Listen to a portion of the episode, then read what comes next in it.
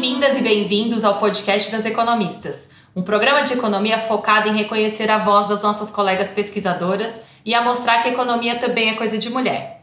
Esse podcast é afiliado ao grupo das economistas da USP. E eu sou a Paula Pereira, professora da FEA USP e uma das fundadoras do grupo das economistas. E eu sou a Maria Dolores Dias, também professora da FEA USP e uma das fundadoras do grupo das economistas. E hoje a gente continua nosso bate-papo sobre economia e aproveita também para conhecer um pouco mais sobre essas mulheres e os desafios que elas encontraram em suas carreiras. A gente também quer mostrar que a economia é uma ferramenta que nos ajuda a entender o mundo em que vivemos e pode ser usada para melhorar a vida das pessoas. E nós vamos falar hoje sobre educação e políticas educacionais. E para isso a gente vai conversar com a Fernanda Estevam.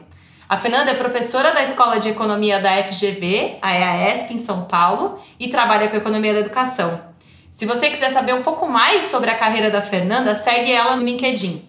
Fernanda, muito obrigada por aceitar o convite aqui para conversar com a gente, né, sobre sua carreira, sua pesquisa.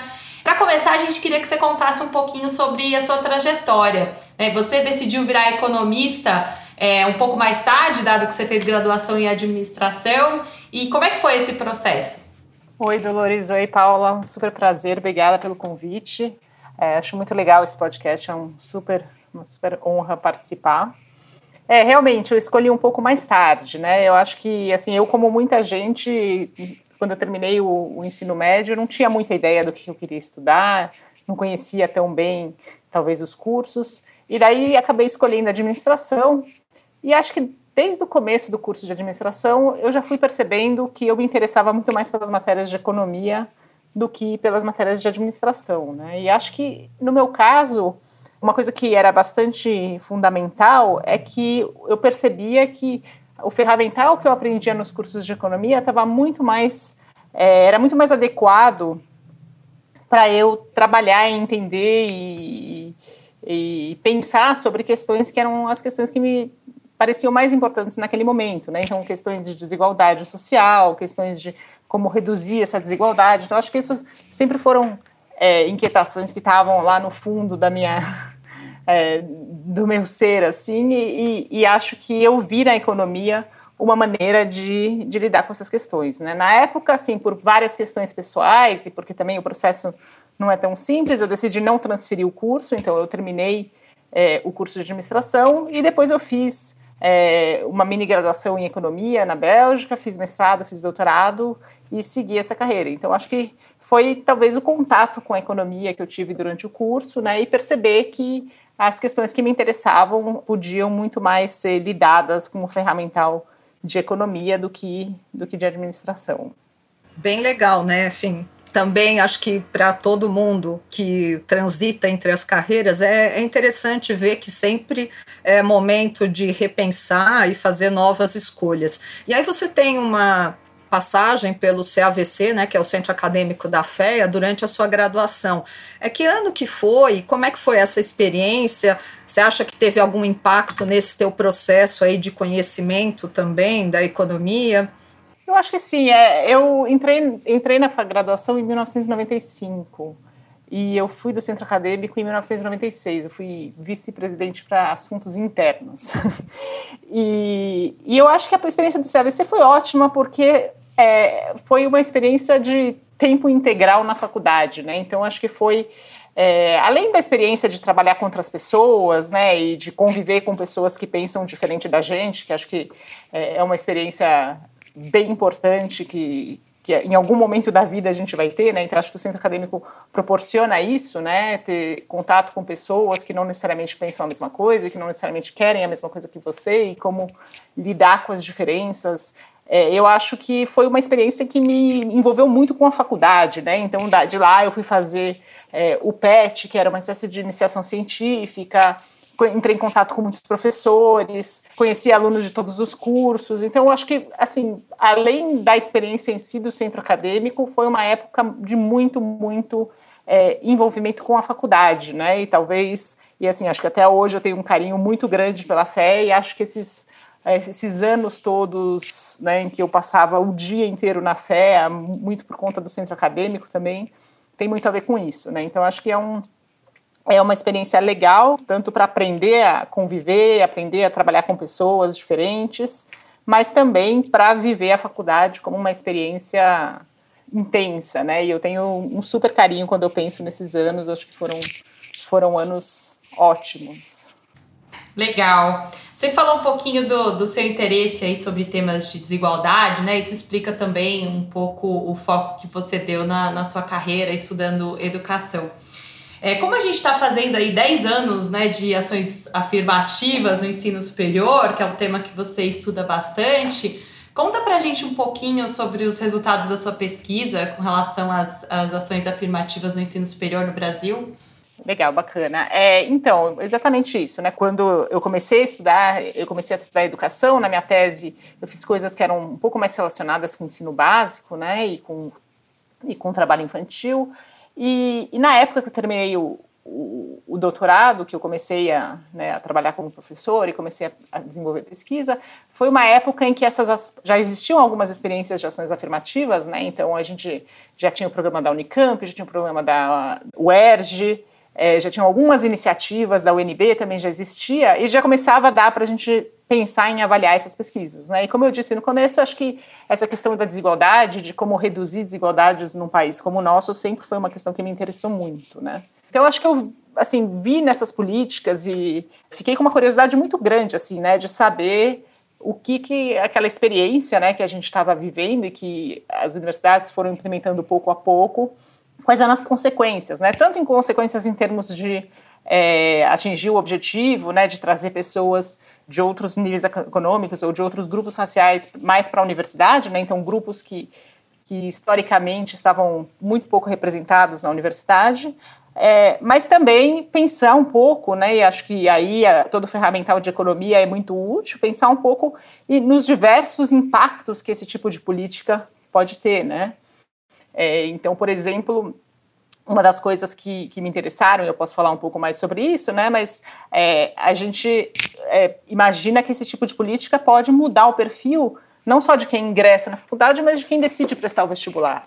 Né? Então, ele pode incentivar ou desincentivar grupos, né, que, por exemplo, sejam beneficiados ou não beneficiados por essas políticas.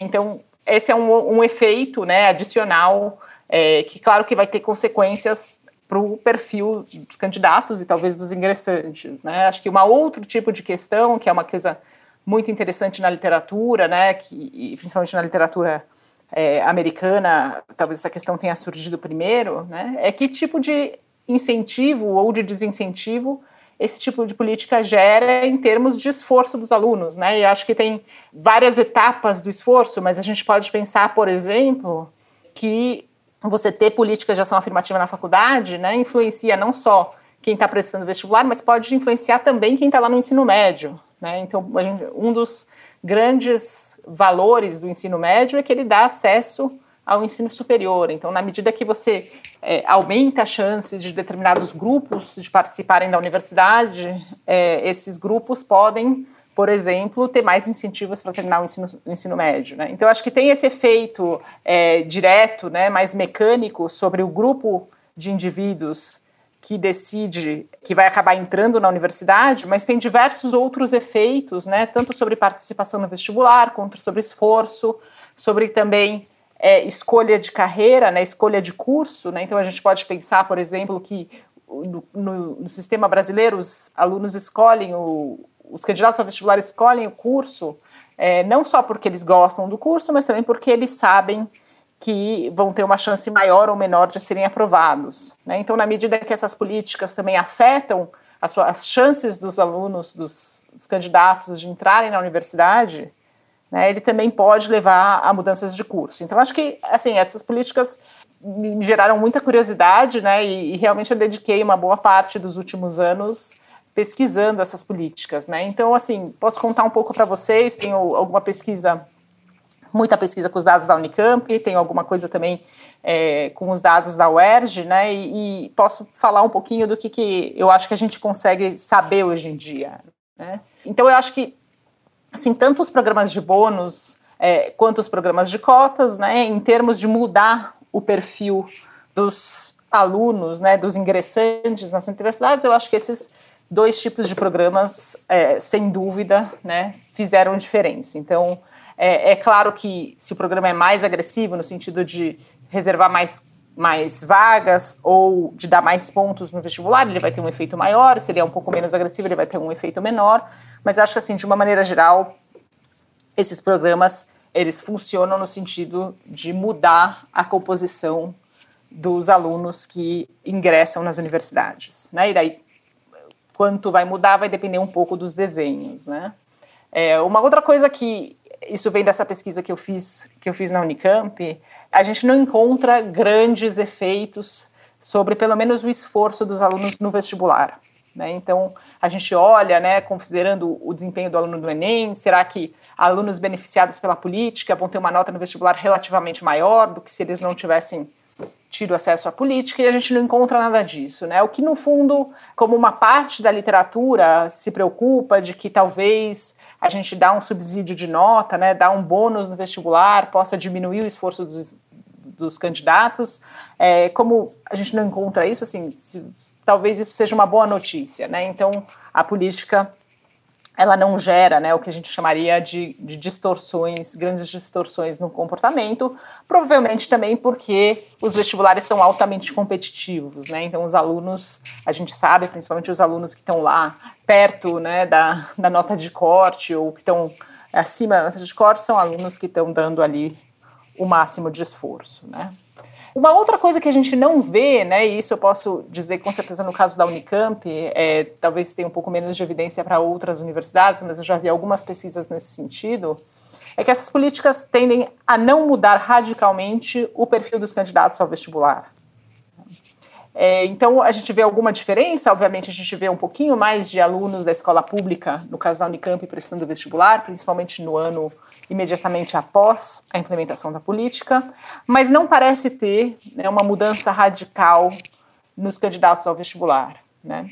Isso, assim, por um lado é curioso, mas por outro lado também sugere que provavelmente se a gente quer mudar realmente né, o, o perfil a, ou a composição dos alunos que ingressam nas universidades, essas políticas sozinhas não vão fazer todo, todo esse trabalho, né? Porque a gente precisaria também de outro tipo de política, né, que é, incentivasse mais alunos do ensino médio, por exemplo, das escolas públicas, a prestarem vestibular. Né? Então, acho que é, esse é um resultado que, que, assim, sinceramente me surpreendeu, né, na época que a gente que a gente encontrou esse resultado, é, mas eu acho que o que ele sugere é isso, é que tem diversas barreiras, né, e assim, a nota no vestibular é uma barreira, mas tem diversas barreiras que a gente pode pensar, financeiras, de informação, que vem muito antes do vestibular, né, e que provavelmente explicam por que, que algum, esses grupos subrepresentados não vão reagir de uma maneira tão rápida ou tão intensa à existência dessas políticas. Né. É um outro resultado que eu acho que é bem interessante também é que a gente vê sim uma mudança no perfil dos cursos escolhidos. Né? Então o que a gente vê é que alunos da escola pública, né, e alunos é, de nível socioeconômico um pouco mais baixo, que a gente mede pela escolaridade dos pais, que é uma variável que a gente tem no, nas variáveis socioeconômicas do vestibular, a gente vê que esses alunos, depois da política, tendem a escolher cursos mais competitivos, né? Então, tipicamente cursos de medicina ou cursos de engenharia. Então, aumenta a participação, aumenta a escolha desses alunos nesses cursos e aumenta o ingresso desses alunos nesses cursos, né? Então, se a gente está preocupado, por exemplo, com questões de mobilidade social, né? É, o, é, essa é uma boa notícia, né? Porque a gente sabe que essas carreiras que são mais competitivas no vestibular tipicamente estão associadas a carreiras profissionais que são mais bem remuneradas, que têm mais status, etc. Né? Então, é, isso parece ser também é, um efeito um efeito dessa política. Né? Então, acho que isso é o que a gente sabe em relação ao ingresso, um resumo né, do, que, que eu tenho feito em relação ao ingresso na universidade. Né? Daí, claro que a pergunta é e depois, né? E depois que as pessoas entram na universidade, o que, que acontece com elas na graduação, o que, que acontece com elas é, no mercado de trabalho, né?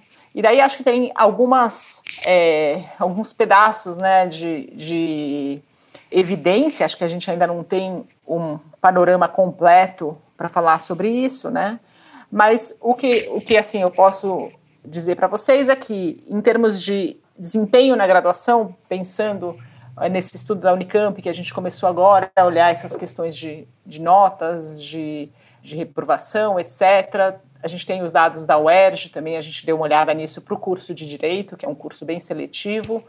E o que eu posso dizer é que existe, claro, alguma diferença de desempenho dos alunos que, que entram por essas políticas, em algumas dimensões, não em todos os cursos, né? Então, é, curiosamente, alguns cursos mais competitivos, em geral, essa diferença não costuma ser tão grande, mas essas diferenças não são enormes quando a gente pensa, por exemplo, em taxa de conclusão do curso. Né? Então, assim, a, a o, o que a evidência parece mostrar né, é que, claro, esses alunos vão entrar talvez com um, uma nota no vestibular um pouco mais baixa, né, talvez tenham algumas dificuldades é, no começo do curso e para seguir o curso, no, no início, né, mas parece existir eles parecem recuperar essa diferença, né? E, e, em termos de taxa de conclusão de curso, elas costumam ser bem parecidas, principalmente para esses cursos mais seletivos. As diferenças aparecem um pouco mais quando a gente olha, por exemplo, para tempo de conclusão de curso, né? Então, às vezes a gente, o que a gente observa é uma diferença de seis meses a um ano é, que os alunos que se beneficiaram de ação afirmativa costumam demorar um pouco mais para se formarem, né? E talvez como consequência desse início, que talvez seja um pouco mais difícil de adaptação à universidade. Mas, assim, não parece ser, é, não parece existir, pelo menos nesses casos que eu estou citando, de universidades seletivas e cursos seletivos, não parece existir uma diferença muito grande de desempenho. É, muito legal isso que você está colocando, Fernanda. Assim, a gente lá na, na FEA, né, que tem cotas já há alguns anos, o que a gente percebe, aí é totalmente uma evidência anedótica, é que o desempenho dos alunos é, cotistas, ele realmente ele é equiparado aos alunos não cotistas. É eu que leciono disciplinas mais à frente no curso, então é claro que é só uma evidência anedótica, mas a gente, a gente percebe que esse, esse diferencial de desempenho, pelo menos ali na fé, em economia, é, é, é muito pequeno ou inexistente. E tem uma outra questão só é, que é, é bastante é, cara para a gente na, na fé, que é viabilizar também esses alunos. Como você colocou, que eles demoram um pouco mais para se formar, muitas vezes é porque eles têm que trabalhar ou eles precisam né, sustentar a família. Então, é, tem que são políticas que têm que vir acompanhadas ali por um, um apoio, né, ou bolsas que permitam é, esses alunos é, finalizar seus cursos. Exato, exato. Eu sei que na FEA vocês têm algumas iniciativas nesse sentido. Eu acho que esse tipo de iniciativa é fundamental. É fundamental para dar condições dos alunos justamente é, fazerem a graduação né, de uma maneira a, plena né, e, e poderem se dedicar aos estudos. Então, acho que, sem dúvida, essas iniciativas são fundamentais muito interessante. E eu vou com outra evidência anedótica que, de certo modo, vou engatar é, com, com a minha questão é eu dou aula para turmas iniciais e é, desde que a gente começou a, assim que tem os ingressantes pelas cotas o ambiente das turmas me parece muito mais receptivo muito mais é, motivador é, inclusive entre os próprios alunos de novo, também, claro, né, evidência anedótica, mas aí eu queria te ouvir um pouco, que você tem uns trabalhos bem interessantes, né, de efeitos de pares, né, de peer effects. Então, queria entender um pouco quais resultados vocês chegaram sobre esses efeitos dos pares entre os alunos, né, em termos gerais. Sim, é, eu acho que essa talvez, é, Dolores, seja uma, assim, um uma parte ainda que a gente entende bem pouco, né? Porque o que você está colocando, né? Quer dizer, quando a gente está olhando os estudos que eu mencionei antes, né? A gente está preocupado qual é o efeito do aluno sobre as notas, qual é o efeito do aluno sobre o mercado de trabalho, das políticas sobre as notas, sobre o mercado de trabalho, né? Mas a gente pode pensar, né? E, e eu acho que é super natural pensar que a diversidade, né? De, de experiências dentro de uma, uma universidade, dentro de uma sala de aula, tem um valor em, à parte, né? Que, que é um valor que não passa necessariamente por notas e não passa necessariamente por resultados no mercado de trabalho, por exemplo, né? A gente sabe, por exemplo, que, no, que nos Estados Unidos, né, mesmo sem nenhuma lei de cotas e mesmo sem nenhuma obrigação, pelo contrário, né, na verdade, a Corte Suprema nos Estados Unidos é, diversas vezes questionou a existência dessas políticas, mas a gente sabe que as universidades americanas buscam essa diversidade, né? Então elas buscam ter alunos com backgrounds diversos, alunos com experiências diversas, de perfis raciais diversos, de nacionalidades diferentes. Então, esse valor da, da diversidade, eu acho que é algo que a gente ainda não consegue falar muito pouco, né? Porque é algo muito difícil de ser medido, na verdade, né? Isso. Então, o que eu tenho de trabalho sobre efeitos de pares, né, é um trabalho com a Andrea Lepini, que usa justamente dados da FEA, é, e é todo para o período antes das políticas de ação afirmativa. Então, é, é o período pré-incluspe. Então, tem toda essa literatura para ensino básico e para ensino médio que olha é, o efeito de ter alunos com nota maior ou com desempenho maior na sala sobre o desempenho dos outros alunos, né? Então a gente fez a mesma coisa usando os dados da fé, a gente tem as notas do vestibular, né? Então aqui, como eu falei para vocês, ainda é uma evidência baseada em notas, né? E essa, essa evidência é toda para o período antes do Inclusp, então é todo para o período em que a FEA ainda não tinha, né, que a USP não tinha nenhum tipo de ação afirmativa. Né?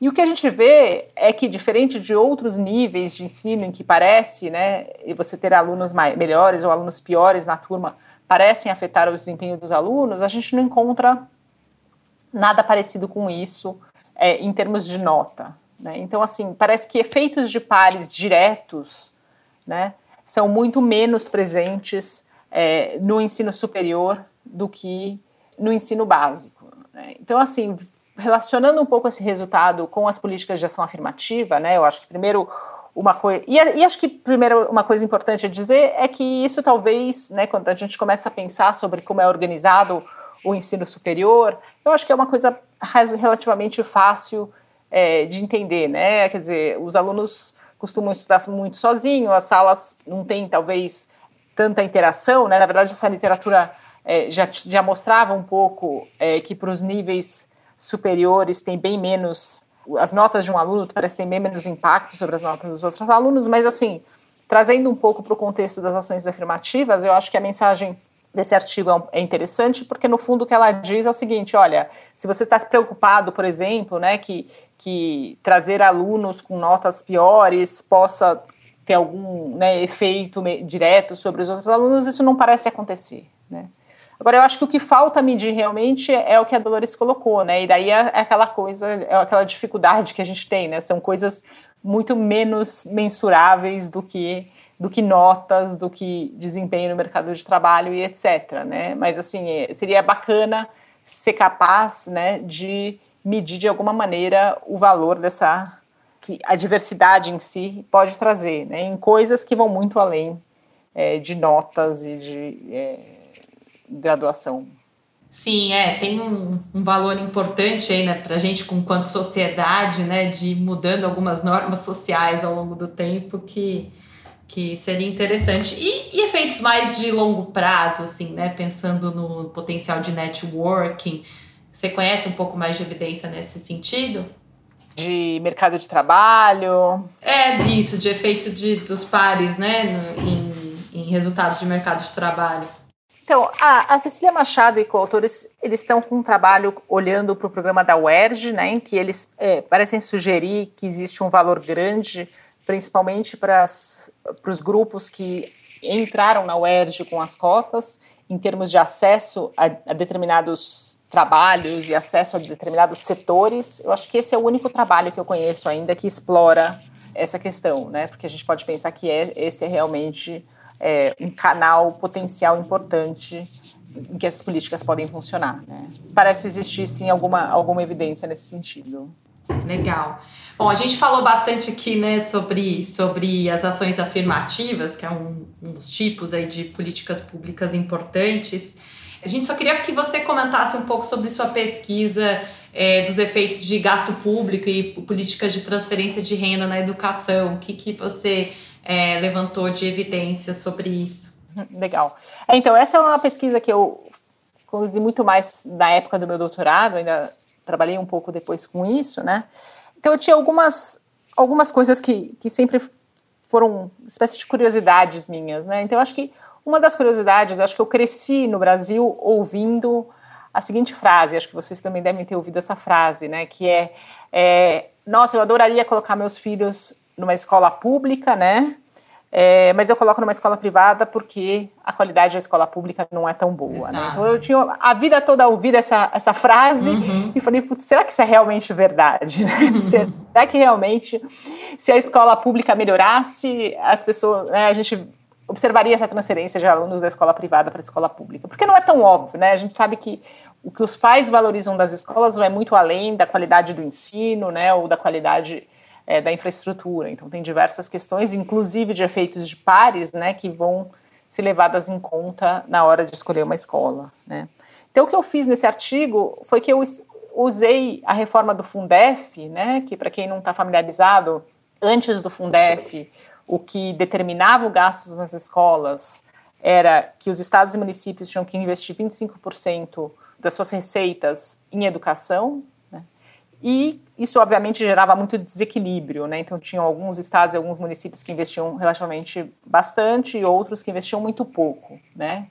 E daí o que o Fundef fez foi uma espécie de mini reforma tributária, eu chamaria, dentro, né, ou de, de redistribuição dessas receitas. Então, dentro de cada estado, eles criaram um fundo e os estados e municípios transferiam uma parte desses 25%, transferiam, na verdade, 15%, ou seja, 60% dos 25% que eles deveriam investir, e esse dinheiro era redistribuído para os municípios e para os estados em função do número de alunos. Né? Então, o que isso fez foi que, dentro dos estados, houve uma espécie de equalização dos gastos. Né? Então, quem antes tinha muito recurso teve um pouco menos de recurso, e quem tinha muito pouco recurso recebeu é, mais recursos. Né? Então, o que a gente tem aqui, né, o que a gente, é, sempre que a gente gosta né, de ter para fazer pesquisa em economia, a gente tem aqui uma mudança, né, que é uma mudança brusca na, no dinheiro disponível para determinadas escolas. Né? E, e, então eu uso essa mudança, né, o fato de que algumas escolas ganharam muito recursos para investigar se realmente os pais é, passaram, né, se, as, se a gente passou a ter mais é, crianças optando pela escola pública do que pela escola privada, né? E a gente encontra realmente, assim, eu encontro realmente que existe um efeito, né? É, não é um efeito gigantesco, mas existe um efeito e é um efeito que acontece na, no, na primeira série, né?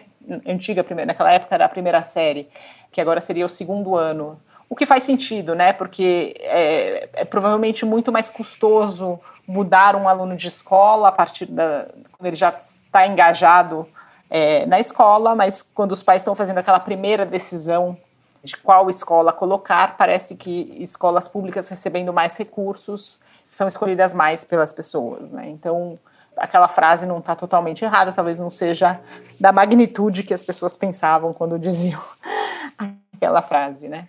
É, depois disso, eu me interessei também bastante pelos programas de transferência condicionais, né? Então, acho que acho que uma das coisas que, que sempre me, me chamaram muito a atenção, né? Então, assim, eu, pensando em programas como Bolsa Família, além de todo o efeito que esses programas vão ter, e a gente né, conhece bastante literatura, né, sobre os alunos é, frequentarem a escola, uma redução que às vezes não é tão grande como a gente gostaria, mas uma redução no tempo que os alunos passam trabalhando ou um desempenho positivo em algumas, em algumas outras dimensões, né? Uma das coisas que, que sempre me chamou muita atenção é que uma das coisas que esses programas fizeram, né, esses programas de transferência de renda, né, foram que eles aumentaram muito a porcentagem de crianças que, que frequentam a escola, né. E daí tem uma parte da minha pesquisa que ainda me interessa muito, né, que é essa parte mais de economia política, né. Então, se a gente pensa, por exemplo, né, que como os governos vão investir nas escolas, está de alguma maneira relacionado, né, com os as cobranças dos eleitores, né, a gente pode pensar que, por exemplo, se os eleitores não têm filhos na escola, provavelmente eles vão cobrar muito menos melhorias na escola ou investimentos nas escolas do que quando eu tenho mais gente engajada, né? Então, eu tenho um artigo também da minha tese que explora essa questão, né? Que eu mostro que, é, fazendo algumas simulações, é uma questão um pouco mais difícil, assim, de, de analisar diretamente olhando para os dados, né, mas com um modelo e fazendo umas simulações, que eu mostro que realmente esses programas, né, no contexto brasileiro, parecem ter tido esse, esse tipo de efeito. E, e, e então, assim, um programa que traz mais criança para a escola pode, no fundo, contribuir para melhorar a qualidade das escolas, é, na medida que ele torna né, os indivíduos, eleitores, mais preocupados com a questão de educação, né, e, e provoca assim uma reação é, dos políticos por mais investimento em escolas. Então acho que esses são talvez dois exemplos de outros trabalhos que não estão relacionados com o ensino superior e que analisam, né, esses efeitos de outras políticas públicas sobre a educação. Muito interessante mesmo, Fernanda. E, enfim, infelizmente, né, a gente está se assim, encaminhando já para o final e a gente tem assim a nossa pergunta é, que a gente gosta muito e um pouco, né, com toda a tua experiência, assim, tendo ido para um PhD em economia sem ter é, feito graduação em economia, né? Você fez Louvain. É, a tua experiência de docente no exterior, tendo depois escolhido voltar para o Brasil, ou seja, é, uma trajetória super rica. Se você pudesse voltar no tempo, o que, que você falaria para a jovem Fernanda? É, então, Dolores, eu acho que o que eu falaria para a jovem Fernanda é para talvez ela não se preocupar tanto em como as coisas deveriam ser, ou como as coisas deveriam ter sido, ou o que ela deveria ter feito e não fez, sabe? E ter talvez um pouco acreditado que estudando muito, trabalhando muito, fazendo as coisas que ela gostasse de fazer, as coisas iam mais ou menos se encaminhar, né? E, e, iam ter, né? Um, um, um resultado que, quer dizer, que ia ser uma vida que era pelo menos uma vida plena, né, com dificuldades, obviamente, quer dizer, essa, acho que o, o, lado de ter morado em tantos países e tantas coisas é que a gente também aumenta o número de dificuldades que a gente enfrenta na vida, né? Então, mas eu acho que talvez dito isso, talvez dito, olha, não se preocupa tanto com o que você deixou de fazer, com as coisas que não aconteceram no momento que você queria que acontecessem, porque é, de alguma maneira a vida vai, vai se encaminhando. Quer dizer, aproveite o momento agora, aproveite para fazer o que está na sua frente da melhor maneira possível, né? E acredite, confie um pouco que as coisas no final das contas, né, vão se arrumando e vão dar certo, e vão dar errado, e vão dar certo de novo, vão dar errado de novo. E a vida é assim no final tudo dá certo, né? É, ou, ou não, né? Mas assim, a gente também tá tem muito pouco bem, controle. Mas tá tudo a gente bem. tem muito pouco, no fundo, acho que a gente tem muito pouco controle, né? Então talvez. Com certeza. talvez seja um pouco isso, né? Larga a mão um pouco e deixa as coisas rolarem. Talvez eu teria dito isso para ela.